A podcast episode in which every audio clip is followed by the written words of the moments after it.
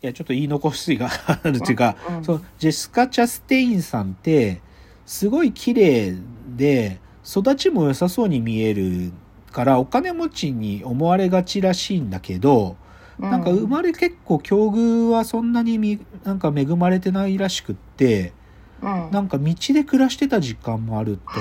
ね。なんかそれくらいの境遇らしいんだよね。だから苦労相当な苦労人らしいんだよね。うん、ででなんかさそんなに有名じゃないですよねって僕らそう思うじゃん。うん、なんかでも大学時代からあ演劇の学校演劇なら勉強してたんだけどうん、大学時代からすげえやつがいるって評判だったんだって。それは演技が演技が。演技がすげえやつがいるっつって。もだからちあの向こうのテドラマとかにはよく出ててでうん。映画もこう重要な役どころとかではポコポコ出てるらしいんだけどただまあやっぱりこう主役で圧倒的に評価されたのはうん、さっきのミス・スローン女神の見えざる手とあとこのモリーズゲーム、確かね、モ森リーズゲームの方はね、あれだと思う。アカデミーの脚色賞の方を取ってたかな。だから、曲脚、だから脚本賞の方。ださあうんの作品賞じゃないけど、脚本賞を取ってる作品で、だからまあ、オスカー、まあ彼女はオスカーと取れてないけど、でうんもオスカー作品だから、うん、だからまあ、スター女優になってるんだと思うんだけど、うん、いや、でもやっぱり目、目、目見りゃわかる。なんか、すげえ、もう意志がすごい。うん、まあ、それで言うとさっきのチョコレートドーナツの方の、あの、ゲイカップルの、あの、ショーパブで、あの、歌ってる、ルディってやつ、その挑発でね、挑発でこう、もういかにもゲイっていう佇まいししてるんだけど、その人とかもすごいよ。なんか。なんか、ああ、こう、その、うん、す、すごいってどうすごいの？なんていうの？わ、説得力がある芝居っていうか、その役に、なんか、隣に住んでる、母ちゃんにネグレクトされてる、症ダウン症のマルコに、を気にかける人に違いないって思う。なんか、あ。そ、そういうことをする人に間違いないって感じが、もうわかるっていうか、へえ、そう。だから、やっぱり、でそれってさ僕が今日言った女神の見えざる手もさ、最後の最後まで、本当に勝つために手段選ばないやつなんだなって思わせることって、やっぱり難しいことだと思うんだよね。だって伏線の部分とかがあるから、そこ、そこでさ、ある意味での伏線っていう、いうぐらいだからネタバレにちょっと接近する彼女の弱い部分とかもちょっと出たり描かれたりするんだけど、でもうん。最後の聴聞会でのダウンロードしてほしいファイルは激震ですっていう、これが最後のセリフだけど、そこまで彼女がとにかく意志が強い人だってことはひたすらわかるけど、本当に最後彼女が強制施設からこう大きいカバンを持って出てきて一人佇んでるところで、あ、こんなにこの人ってちっちゃく見えるんだっていうか、なんていうの、これはなんか多分監督もすごいんだと思うんだけど、そこまでのシーンって、ちっちゃい女性だよ、普通の華奢な女性だけどさ、めちゃくちゃでかく見えてたんだよ、なんか彼女が。なんだけど、その強制施設からふわっ最後大きいカバンで出てきた彼女は、本当に華奢で、なんか、そんな覇気をまとってないんだよね。へでも多分そういうことができる、と、なんか、稀有な役者だと思う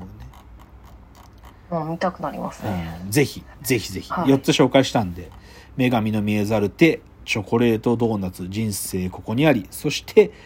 ジェシカ・シャスティンが出ているモーリーズゲーム、これ最高に面白いんで、ぜひ、感じじゃないですか？はい。なんでそんなに信念のある人に惹かれるんですか、うん、ああ、そこポイントだね。そこはポイントですね。その話まだ聞いてない。そうね。いや別にこれもともと集中的に見たわけじゃなくて、まともと見てて、で、なんか、信念って言葉でくくるとこの3つかなって感じなんだけど、うん。なんつうのかな。なんかさ、いやまあもともと僕は自分はそんなにこう本音と建前使い分けられないタイプだからうん。本音で勝負っていうか本音をしゃば喋らないことがこう気持ち悪いタイプだからさ。うん。だからまあそういう意味ではこうやっぱり信念を持ってる人っつうのはなんかやっぱりまあこう信じられる人なんだけどうんなんだけどさどっちかっていうと最近よく思ってたのは信念ってなんか信念を持ってるっていうことがイコールこうさっきの正義とうん。同等に思われがちな気がするっつうかいやそうじゃないっつうのが最近ちょっと僕は思ってることでなんかそれはなんか前回のあの人の話も通じますね。どの人？えー、なんかあのサスケの人。あ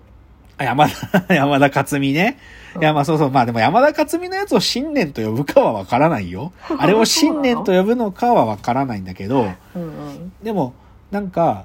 こう自分の中でのこう譲れないルールっていうかうん。自分の中でのこう譲れない話っつうのはさなんか往々にして間違ってることもあるっていううか、んうん。だだから今日その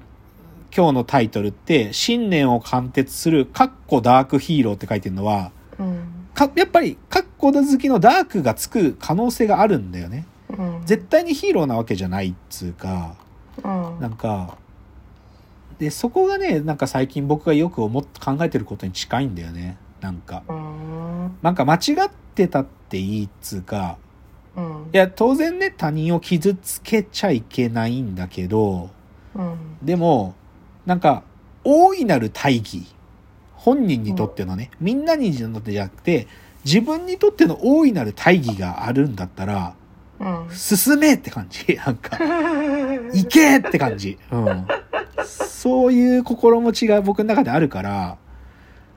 で、で、それはでもやっぱり、でもその原動力になるのはやっぱり怒ってることだと僕はやっぱ思うんだよね。なんかさ、あやっぱりチョコレートドーナツとか見てむちゃくちゃ腹立つからさ、やっぱり、なんなのこの偏見にまみれたクソどもはっていうかさ、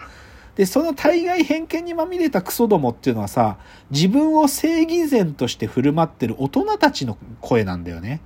なんかゲイカップルがどうとかとかさ、障害児はべ親に育てられた方がいいに決まってるみたいなさ、ーなんかそういうことを投げかけてくる大人の意見っつうのが、たびたび僕を苛立たせるから、うんで、そう。で、しかもそれは本音と建前がこう、なんか、もう明らかに違いながら使ってくる大人の言葉に苛立つので、うんこう、こういう映画好き感じなんですか感じなんだと思うんですよね。なるほどわかりました。わかりました。あー まあまあはい今日の今日のところはそのぐらいまあそうですね。はい。はいはい。ということで、また、えーご意見、ご感想などありましたらですね、リクエストでもいいですので、えーフォームの方からお送りいただけると嬉しいです。では、お別れのお時間がやってまいりました。わーわー言っております。お時間ですさよなら。さようなら